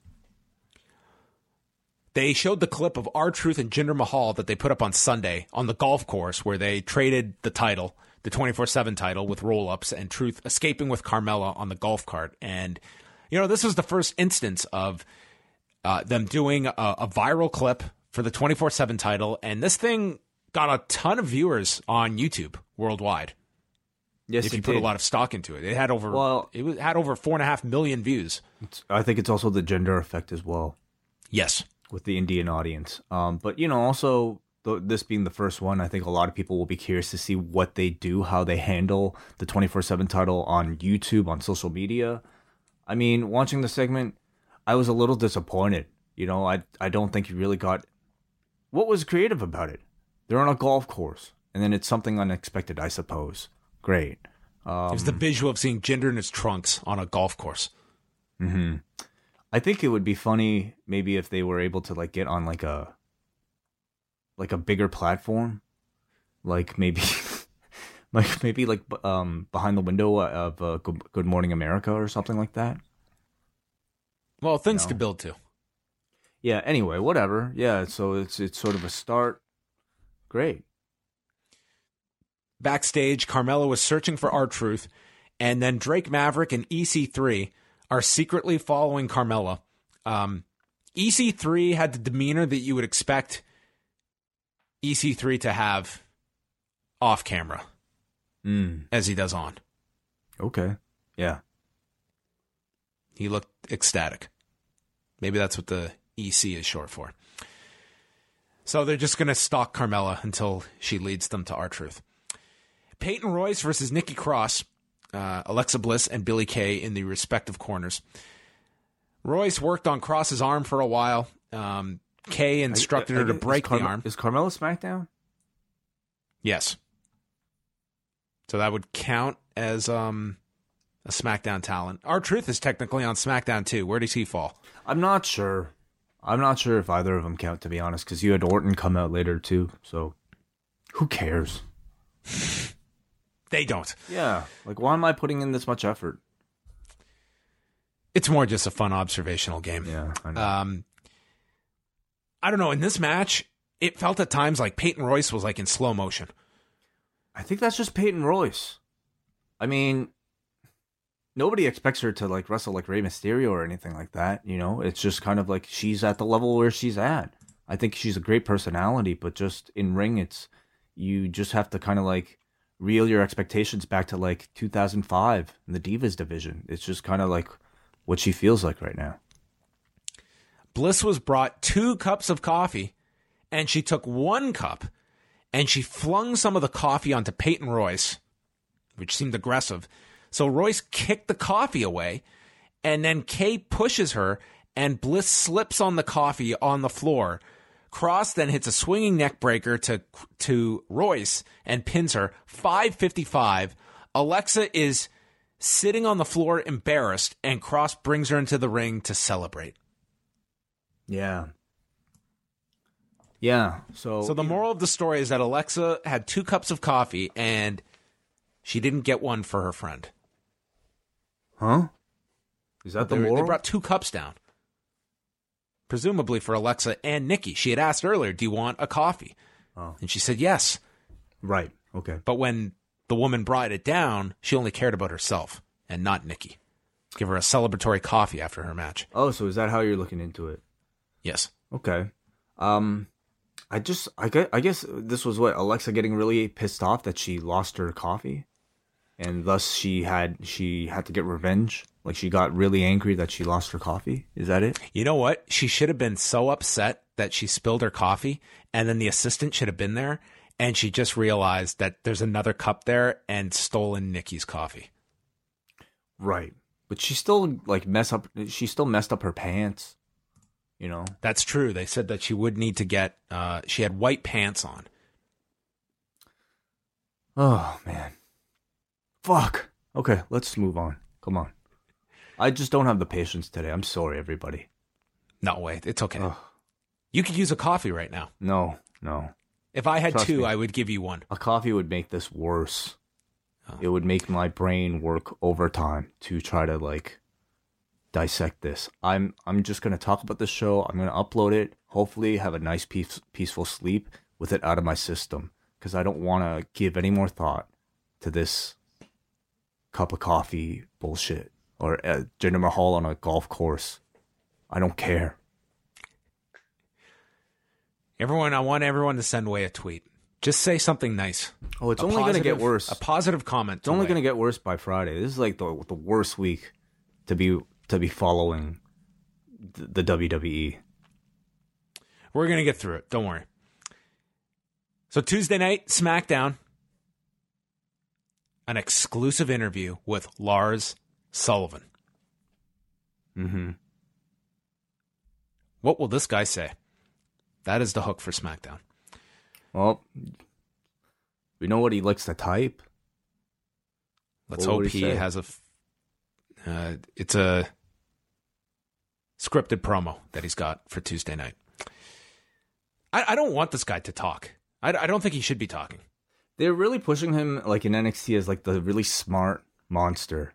They Yeah, really I, haven't I, done I never liked that that aspect of um, having him come off sophisticated. Like I, one thing you can say about main roster WWE, as much as you can lay criticism for making stars, when they have a monster and they want to go all the way, that's that's still Vince's like strong suit. Yeah. And I think so far so good with with Lars. Like they haven't they haven't done anything that's really harmed him yet. Um, But they But really haven't done be- anything either, though. pardon. But they really haven't done anything. Period. That is a huge positive in 2019. that is a huge positive. Yeah, sure. They haven't screwed up anything yet. Seth Rollins is back out. I swear that Brock Lesnar's music played three times in about three minutes in this segment. Lesnar's music hits the first time, then it stops. More mind games from Lesnar. Rollins says everyone's sick of these games. Lesnar used to be one of the most feared men on earth, but now he's a shell of that and dares him to come out and keep his promise. Instead, Baron Corbin is out. He is now the Dream Crusher, and he's going to take Seth's title away. And Rollins, Mr. NRA, tells him he can pry it from his cold, dead hands. And Baron says, I'm okay with that, which I don't know if promising death is what we should be doing this week. He says he retired Kurt Angle. He will retire Seth Rollins. They start fighting. Corbin gets the advantage until Rollins lands an enzuigiri and a suicide dive. Then Lesnar's music plays again, and it distracts Rollins, the musical transformation of Rollins' psyche. And Corbin gets uh, the end of days in from behind as the announcers explain the paranoia is destroying him from within. So Lesnar f- finally comes out with a chair. Rollins has been laid out with the end of days, and he kicks Seth right in the balls. He attacks him with the chair. He suplex- the- Cole mentions the ball kick was uh, due to how Rollins won at Mania. That's right. Um, him low, and then German suplex, chair shots, F5 on the floor, more German suplexes. Heyman is pleading with Lesnar to cash in. Lesnar just keeps shaking his head, and then he tells Heyman, Friday. and he dumps the title on top of Seth Rollins, takes the briefcase, puts it up to his ear. Everyone's booing. He's laughing, and Rollins is left for dead if this was on its own, I actually thought it was a good angle of just a good beatdown angle. But as you as you forget the fact that we promoted this thing all night long to do this, but on top of that, why why in the hell would this guy opt to forego this this title shot in this minute versus you know what? How about I get into an airplane and fly all the way to Saudi Arabia once this guy is healed to do this shit again? Like what what logic in the world arrives at that solution? Oh, that's a very good question. Can we even begin to bullshit an answer for him? Maybe he just wants to add to his frequent flyer miles. Um, Like legit get on the microphone and say everyone knows what we're getting paid on Friday. so why am I cashing in here on Raw for my regular downside versus Saudi Arabia where I get so much of a bigger payoff? Cool. I, I can I can take that that explanation. yeah. Um, But this made no sense watching this. And again, I liked the, the actual angle of beating down Seth. I thought Seth sold it tremendously well. I don't know Brock much is great selling- as I don't- I the don't know how killer. much- I don't know how much selling there there would have been for this. He really Well- laid it in. Like he took a hell of a beating with that chair. Well, I mean, it sets up. Uh, I, I think it sets up the Baron match, uh, like where no one's looking forward to this match, but it's it's at least if you're telling this story that no one buys Baron winning this, uh, and you have the tease of of the cash in. They, they, I understood what they were trying to do here, but I just think that overall, at the end of this, it was not a feeling I don't- of I- I don't can't wait for Friday. It's I can't believe I spent two hours on this. I actually don't understand what they're trying to do here. Well, they're trying they're trying to put Rollins in a state where you believe that Baron could win, and on top of that, giving you the hook of Lesnar cashing in for sure So, on Friday. First of all, you know that Baron Corbin's not going to win because it's Baron Corbin. Secondly, if you're going to tease a cash in, it's not going to be Brock Lesnar cashing in on Baron Corbin. Um, I at this point, I'm not even so sure you're going to get the cash in at Saudi Arabia because if their intent, well, then Brock's a real idiot. if the intent is to build Brock Lesnar on the Saudi Arabia card in a title scenario, why not just do the match? Why not just advertise the match for Saudi Arabia? Brock Lesnar versus Seth Rollins for the WWE Championship. Wouldn't that be the most effective way of driving interest to this Friday show? Why do we They have to do instead, this? well, maybe maybe if we tease that the match will take place. what? I mean, ultimately, who cares? They should care. No, honest, honestly, like, do do they feel that promoting the match versus not promoting the match that anyone is actually signing up for the network for this event? I think if you had people say say Brock Lesnar versus Seth Rollins for the WWE Championship on Friday, it yeah, of course it adds. It adds in the same way as Goldberg versus Undertaker. I mean, I, I think all you're trying to do is uh, like I if this is any I don't think it's going to be the level of people canceling the network after Crown Jewel or before Crown Jewel, but I don't think that this is an event that is drawing new subscribers. Like I think it's an event that is a real big turnoff for a lot of people that you obviously have to present a certain show because of the money involved and and bring all these names in. But I think to have the idea that we're going to take elements like Money in the Bank and expect to drive people to buy this show, so you think he's going to cash in on Friday? uh I think at this point you almost have to, but I thought tonight Why? they had to. Well, why? To what benefit? Why do they have to do it Friday? Why not save it for Raw? Yeah, they could. They, they could. They could just tease it. Why not save Friday. it, John, for next year and tease it every single Monday? Oh, Brock Lesnar's going to show They up might at the at end this of the rate. show. Every single Monday, they might tease this. Yeah. You know, eventually it just I think you're already reaching the point now where nobody gives a fuck.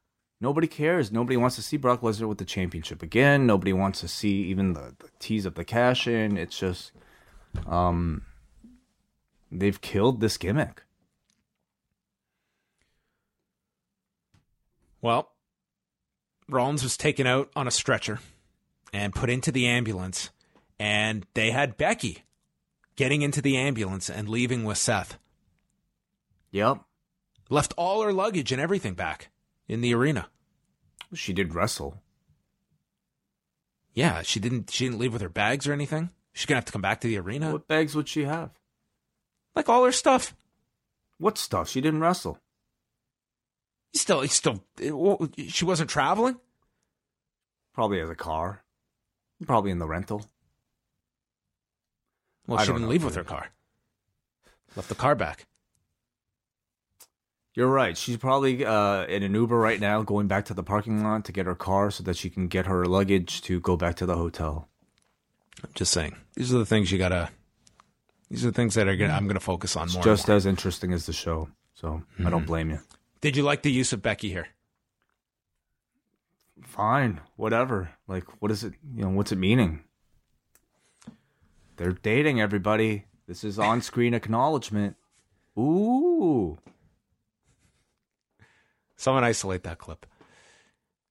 The Firefly Funhouse. It was a special edition of the Firefly Funhouse. Bray had a Wyatt gym shirt on and yelled, Exercise! And he's in this ridiculous outfit with a fanny pack on, and we're introduced to Huskus the Pig Boy eating chocolate and appearing to overdose on it. He speaks to Huskus and says, One day, Huskus, you could be great and become a genius and have the whole world in your hands. And I thought this was like a clever callback for the ones that would that would get this. Um, yes. then we it's him talking to himself. Yes, it's him talking So to then what were the- 2011 him. So then, what were the other ones? What was The other- Mercy? What was Abby? What? Who are all those characters supposed to represent? Uh, I I don't think they had the, the deeper history as as Huskus. So this was the only one that was supposed to represent anything. The others were just random conversations, Well, Abby is obviously the callback to, to Abigail, right? But And who does, Mercy, who does, of who course, does is the, Abigail uh, represent? I guess his, his dead sister. Okay. All right. And Then and we have Mercy was is Waylon Mercy. Is him talking Yes. to Waylon Mercy? yes, How am I supposed to care about what anything, what what any any conversation he has with Waylon Mercy? you could have called him Spivey, maybe, make it more uh, direct a direct line to the creator. I know he he he knows what they're all supposed to represent and why we should care. This was the most obvious one, and this was I think the only one that, you know, at least for you and I, seemed to grab you and I. Um, so what are we missing with the others? I didn't think that they necessarily had much more than they were just, you know, characters in this world that didn't have to necessarily represent much. It was more so like these are character pieces for Bray, not not as much. I think having to have meaning with the the side characters. Sure, maybe they're just conversations. So then in walks Vince McMahon, the devil puppet, and he yells that he's about to fire them. And Bray says Huskus will get his act together as we cut to a dance video as Bray starts doing the Muscle Man dance with Devil Vince and the line wiggle your wiggle your behind and then he gets creepy and says erase your mind and he ends it by stating all you have to do is let me in as he's posing Oh, I thought this was awesome. It's definitely the best thing on the show. It's been my favorite Firefly Funhouse so far. I thought the other ones were all kind of interesting visually, but they never really kind of got as wild in that like Adult Swim type of vibe as this one. Um, it made me. this was like really clever i thought this was this one more so was- than like you could see like a lot of work went into this this was not something you come up with 24 hours before yeah, yeah. I mean, they probably tell you that all of them probably took a long time, but I, thought just like one- these because they're so different. Like if it wasn't for Bray Wyatt, and you were But to I think watch, you also like, hated them because they were so different. Well, I I am craving different right now. Like if you didn't know Bray Wyatt, I don't think you could watch this and even think it's a WWE skit. It feels so different than the type of production that they put together. Like there is thought that has gone into this. There is clearly like tons of elements that have comprised these videos. And I don't know if ultimately the character is going to work or not, but man, have these segments. Uh, I think you have to have an appreciation for Bray Wyatt and the people that are working on these. Because if Yeah. nothing else, they have been an enormous uh, help to re- revive this, this struggling character. And I think that these have been as good as you could expect because they've got you to that reaction where you are at least excited to see what is going to be the next step and and how Bray Wyatt turns this into an in-ring persona. Sure.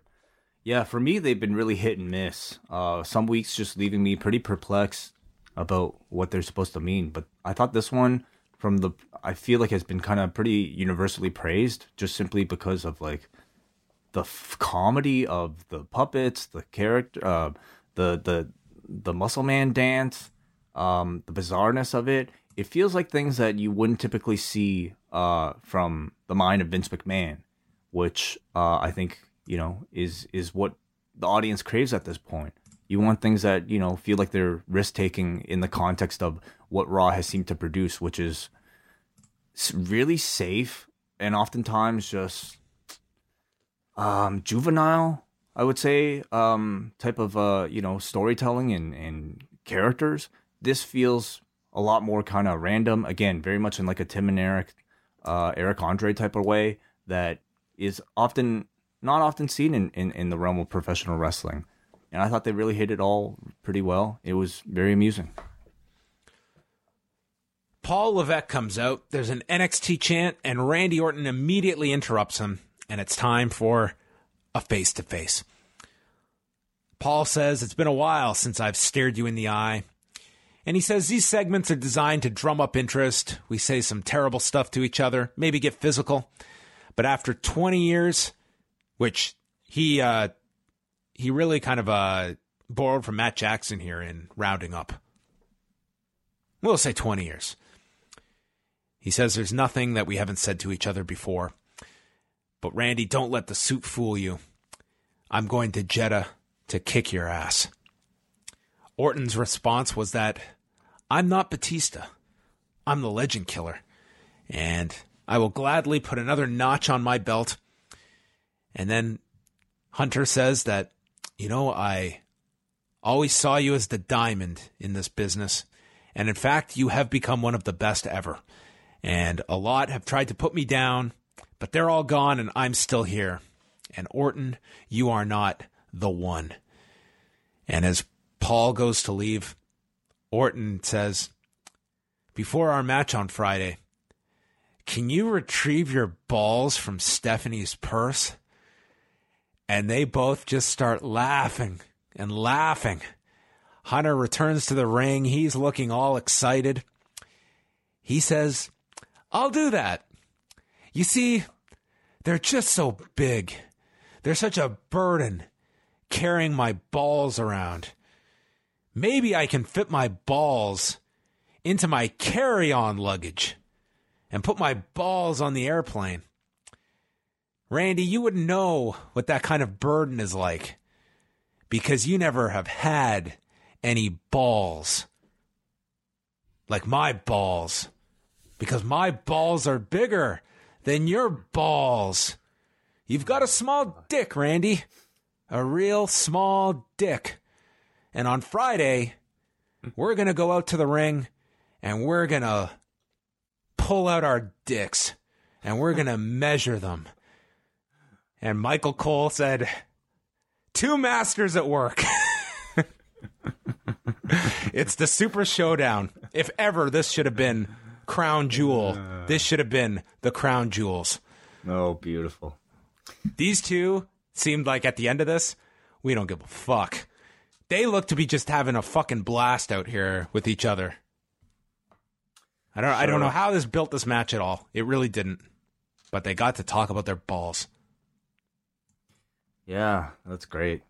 Um, you know, yeah, I've always wondered what what it would be like to um to See uh, someone's balls in their carry-on luggage.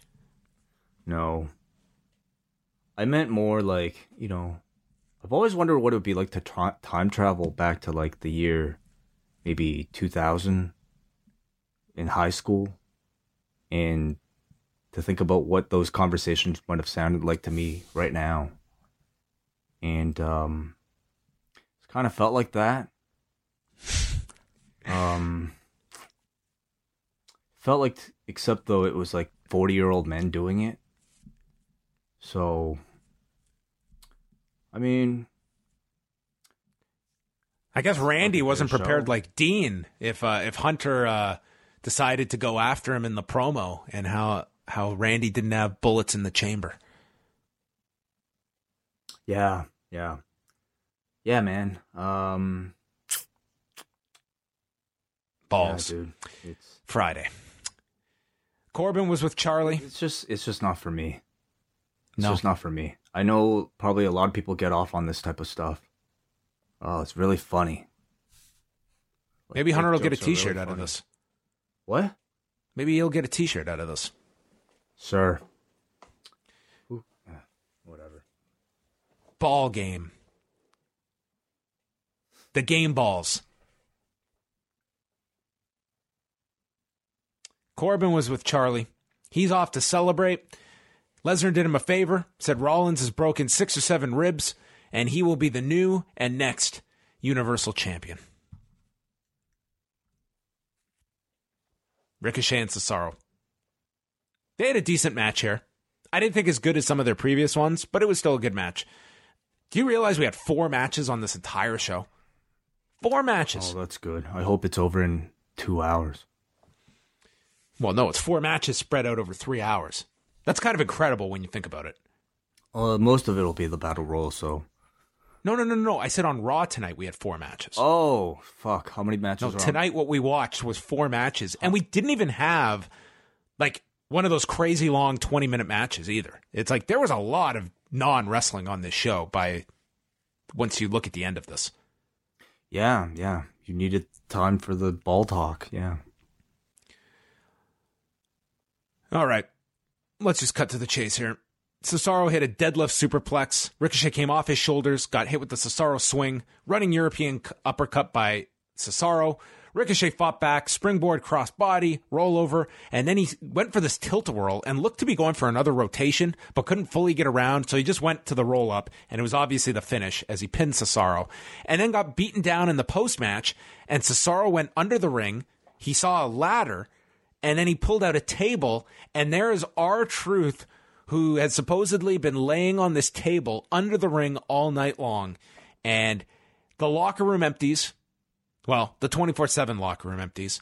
Cedric Alexander hits a big tope con hilo to everyone on the floor. Drake Maverick appears. Carmella super kicks Maverick, and R-Truth and Carmella escape through the crowd and leave with the title. Yeah, good stuff. You know, he's been hiding there all night, and uh, the the fun stuff with the twenty four seven title continues. It's pretty fun here. Man, this Raw broke you, dude. No, dude, it was great. There is there is no coming back. I thought they were going to tease a TLC or something, but now I don't know. I think they just they were dragging random shit from beneath the ring, and you probably just see another Ricochet Cesaro match next week. Yeah, it was good stuff. Final segment The Undertaker. He walks into the ring with three minutes left in the show. He asks some hypothetical questions. Does the, does the sky grow dark? Does the ground begin to rip open at your feet? Do you choke at the stench of the souls that are already gone? Do you provide a replacement when you're promoted and advertised for Starrcast? Goldberg, this Friday, you will get the answers to all those questions. And this Friday, he doesn't want Goldberg, the family man, smiling as his wife and son beam with joy. He wants the unstoppable, mythical icon Goldberg. And he promises that if Goldberg brings anything less, then this will be his last match. For Goldberg, who has not had a match in two and a half years, and says, I will unleash an inhumane level of brutality that Goldberg has never felt and will claim his soul for all eternity. Goldberg, you're next. Hmm.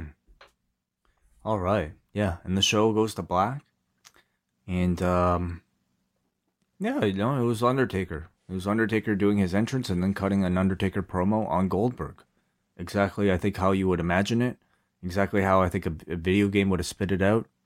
Um, there you go. Could have could have could have gone without the inhumane level of brutality line, but I'm sure there's plenty of lines that feel off-putting. Yeah, when you're talking wrestling, and the gonna- Undertaker. Yep. Yeah, there's gonna have a lot of crossover with um. It was much more cringy for the. I remember the promos going into Crown Jewel. They were they were very. Uh, anyway, that was the show. Um, man, I don't need to ask you what you thought of this show. Um, I don't Yeah, know I- if it's so much this particular episode, or maybe more so just the realization that what we're watching, what we've been watching for so long, is just the incoherent rambling of some guy um, that does not deserve a quarter of the thought that I've been putting into it for these types of reviews. Why am I wasting my time? balls. That's that's some good shit. like the wrestling was just there the promos were just there um the three hours are just there They are definitely there. Anyway, what did the board think of it? What did you think of it? How low did you go on this show? I don't even want to rate it. Okay. I don't. I don't want to put in the, the mental energy. I'm gonna. I, I'm gonna give the show a five. I'm being higher than most. Three point seven five was tonight's total. Paul from New Jersey. The Iconics lose yet again. Oh well, perhaps maybe this is at least building to them taking on Alexa and Nikki at Stomping Grounds. I like the dynamic between Cross and Bliss. Perhaps I'm giving WWE the benefit of the doubt. Pinning your champions week in and week out while not building to anything would seem to be pretty stupid, wouldn't it? I got to about 10:30 and I had to tap out. Too much building to a show on Friday. I'm not going to watch. Even if it wasn't the Saudi Arabia blood money show, why would I ever need to see Hunter and Orton square off again? Why would I need to see Goldberg and Undertaker at this point? I know the answer is money from the Saudi Arabian government, so I digress. Question. Renee Young referred to Miss Evans and Charlotte having identical physiques and stamina. Do you think we will hear a tale of Naching in Georgia, which brought us the birth of Lacey Evans? Hard to say. Maybe.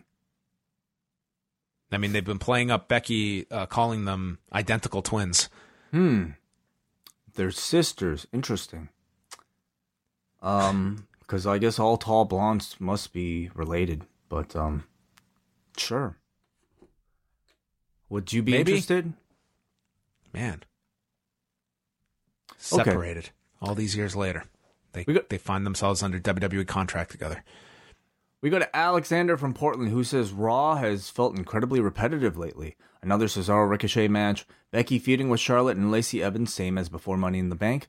We had Joe and Mysterio feud on SmackDown before Mania, now they're doing it on Raw. Another week with Reigns on Raw, not to mention Lesnar. He was supposed to state who he was cashing in on two week on weeks ago, but he didn't that night. Last week he was supposed to announce when he was cashing in, he didn't.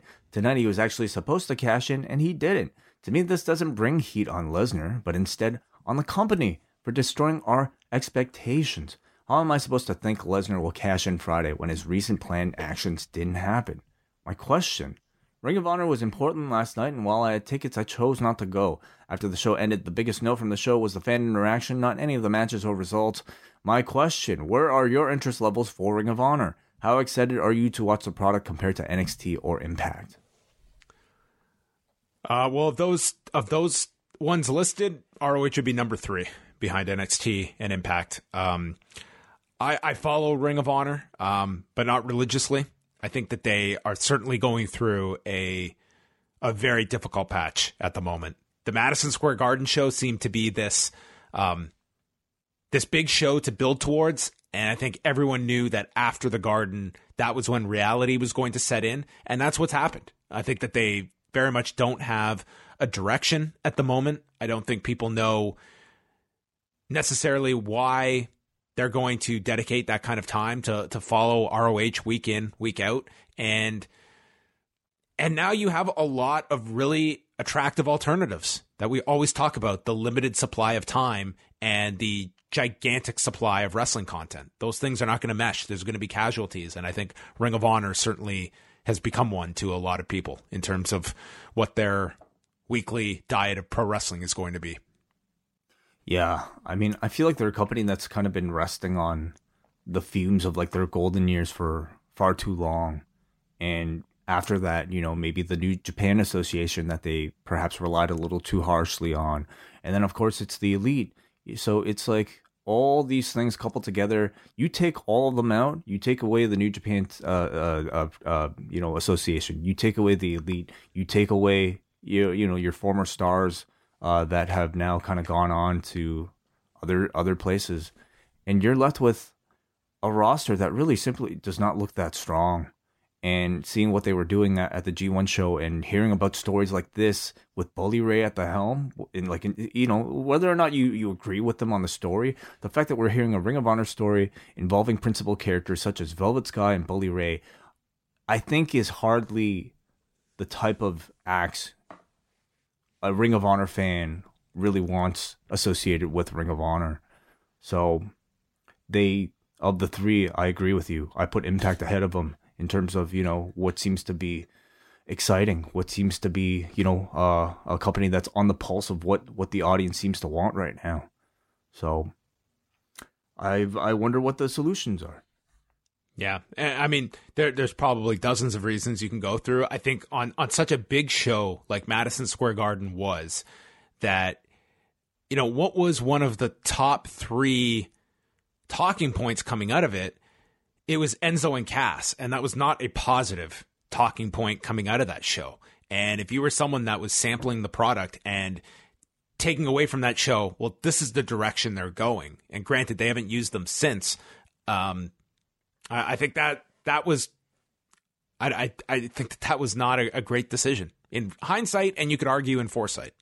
It's interesting how on the biggest show that they've ever put on, um, it feels like there's been so much negativity coming out of the company uh, following it, like more than I've ever he- heard for Ring of Honor. Let's go to Andrew from Cape Breton. I thought the show wasn't too bad tonight. The opening match was pretty hot and better than the usual foray of six man tags. I think Nikki Cross will become one of the biggest baby faces WWE has, and while it was a repeat match, I thought Cesaro and Ricochet continued to impress. The highlight of the night was the Firefly Funhouse segment. Gifts of the Devil Vince puppet will likely pop up every time some of Vince's good shit gets onto the show. I will be missing the Super Showdown show, but look forward to the review of it. As someone on my Twitter said to me, the only WrestleMania this show will be the equivalent to is WrestleMania 9. 6 out of 10 show. I think that's a insult to WrestleMania 9, but we shall see. Jay from Colorado, the highlight of the night for me was most definitely the production guy who got caught in the live shot of the garage when they were waiting for Brock Lesnar's arrival. He was so panicked and it made for a refreshing and rare unscripted moment. The show needs more of that. As a side note, I canceled my network subs- subscription and noted in the cancellation that it was in part because of the Saudi Arabia nonsense. This morning I got an email from the WWE that said, We want you back. I opened it and it was an advertisement for the Saudi show. Oh my god. I'm pretty sure the WWE is just trolling everyone now. What a story.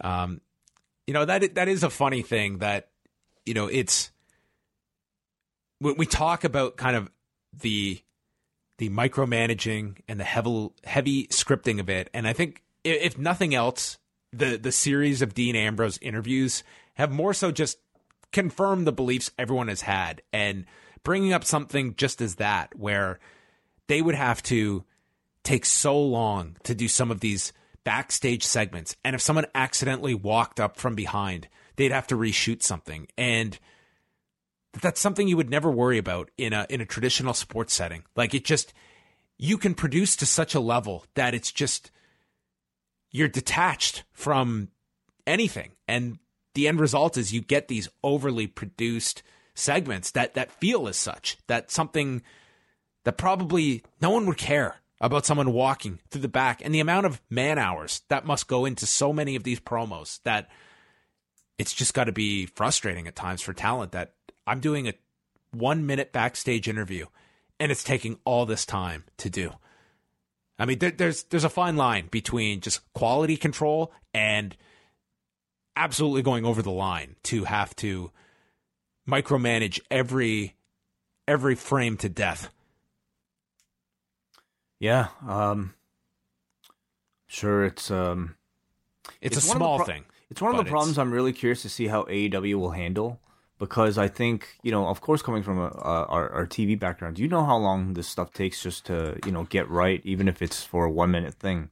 Um, at the same time, when you're talking about something that's supposed to rep- re- replicate uh, live sports, uh, I'm very curious to see how AEW answers that. And I don't know how much being the elite is sort of the benchmark for something like that because um, it's a very different show. When you have a show that's meant to be broadcast on national cable television on TNT, I feel like there would probably be a lot more, um, you know, it's not just guys shooting stuff on their cell phones, is what I'm trying to say. But will they try to replicate that on a bigger scale with nicer cameras, with proper lighting, and all this stuff?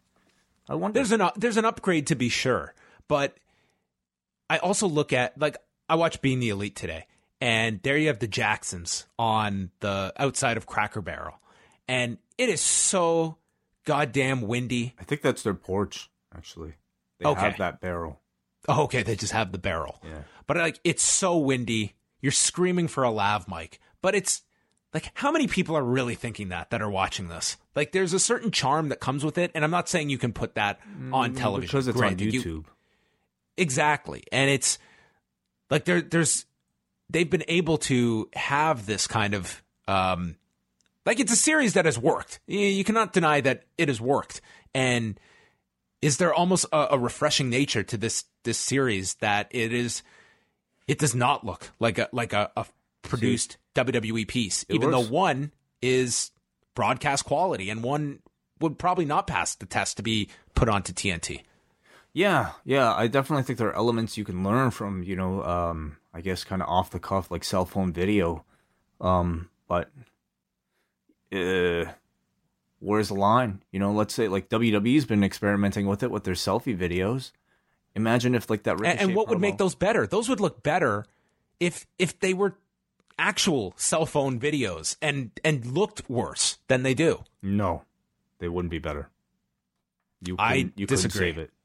Oh my god, John! You think if Cesaro cut that promo on a real cell phone, you think it would look and sound? You think it would be a better If, promo? if you want to present to me a cell phone video, then I want to see a cell phone video. I don't doubt that. I think I I know often they use real cameras to shoot these cell phone videos, but I think some of these are just cell phone videos. I don't think they're anything more than that. I think the problem is just the promo itself. You know? And imagine on top of that, John, if Cesaro cut that promo and you heard rustling wind in the background, we'd be shitting all over it in our review. I think that you would be surprised at the people that if you are putting them in a situation where they were walking with their phone on and you're trying to, or someone was following someone, uh, it's not supposed to look slick. It's not supposed to be on a tripod Yeah. and you you have this What what it comes shot. down to, John, though, is the content. If what you're, what's coming out of your mouth is just like fucking shit, I don't care how well it sounds. I don't care how good. I don't care how bad it sounds. I'm not gonna care. Well, that's that's we're getting to the exact same point. Is that everything has to be down to the letter of like everything, right down to the the shot selection, how it has to look, how it has to be lit, and what words are coming out in what order from your mouth. And I think people realize that. Like this is, I'm completely tuned out of this. Yeah. That is the end of the show, everybody. We have reached the end. It's been a wonderful discussion over this last uh, 90 minutes or so. And we'll do it all again Tuesday night after SmackDown, where we have Bill Goldberg on the show, Lars Sullivan's exclusive interview. Amazing SmackDown landed, the exclusive interview. Yeah. Um. Postwrestling.com slash live, everybody. If you were thrilled with this. If uh, you want more of this, Oh my god. Well, I'll be coming off a takeover for that one, so I think I'll be in far better spirits. But man, um, postwrestling.com slash live. Come see us if you're gonna be in Toronto during SummerSlam weekend. We'd love to meet all of you. One o'clock, August 11th. John Candy Box Theater, the John Candy, everybody. Oh, What an honor. hey, you can you can get your photo taken on this stage, and they gave us a list of the people that have actually stood on this stage. Like it's an authentic stage that they have used uh, in Second City for years and years and years. So it's uh, Cool. it has a whole story behind it. Yeah, you could travel by plane, train, or automobile. Oh, Come see I us at the. John Candy Box Theater.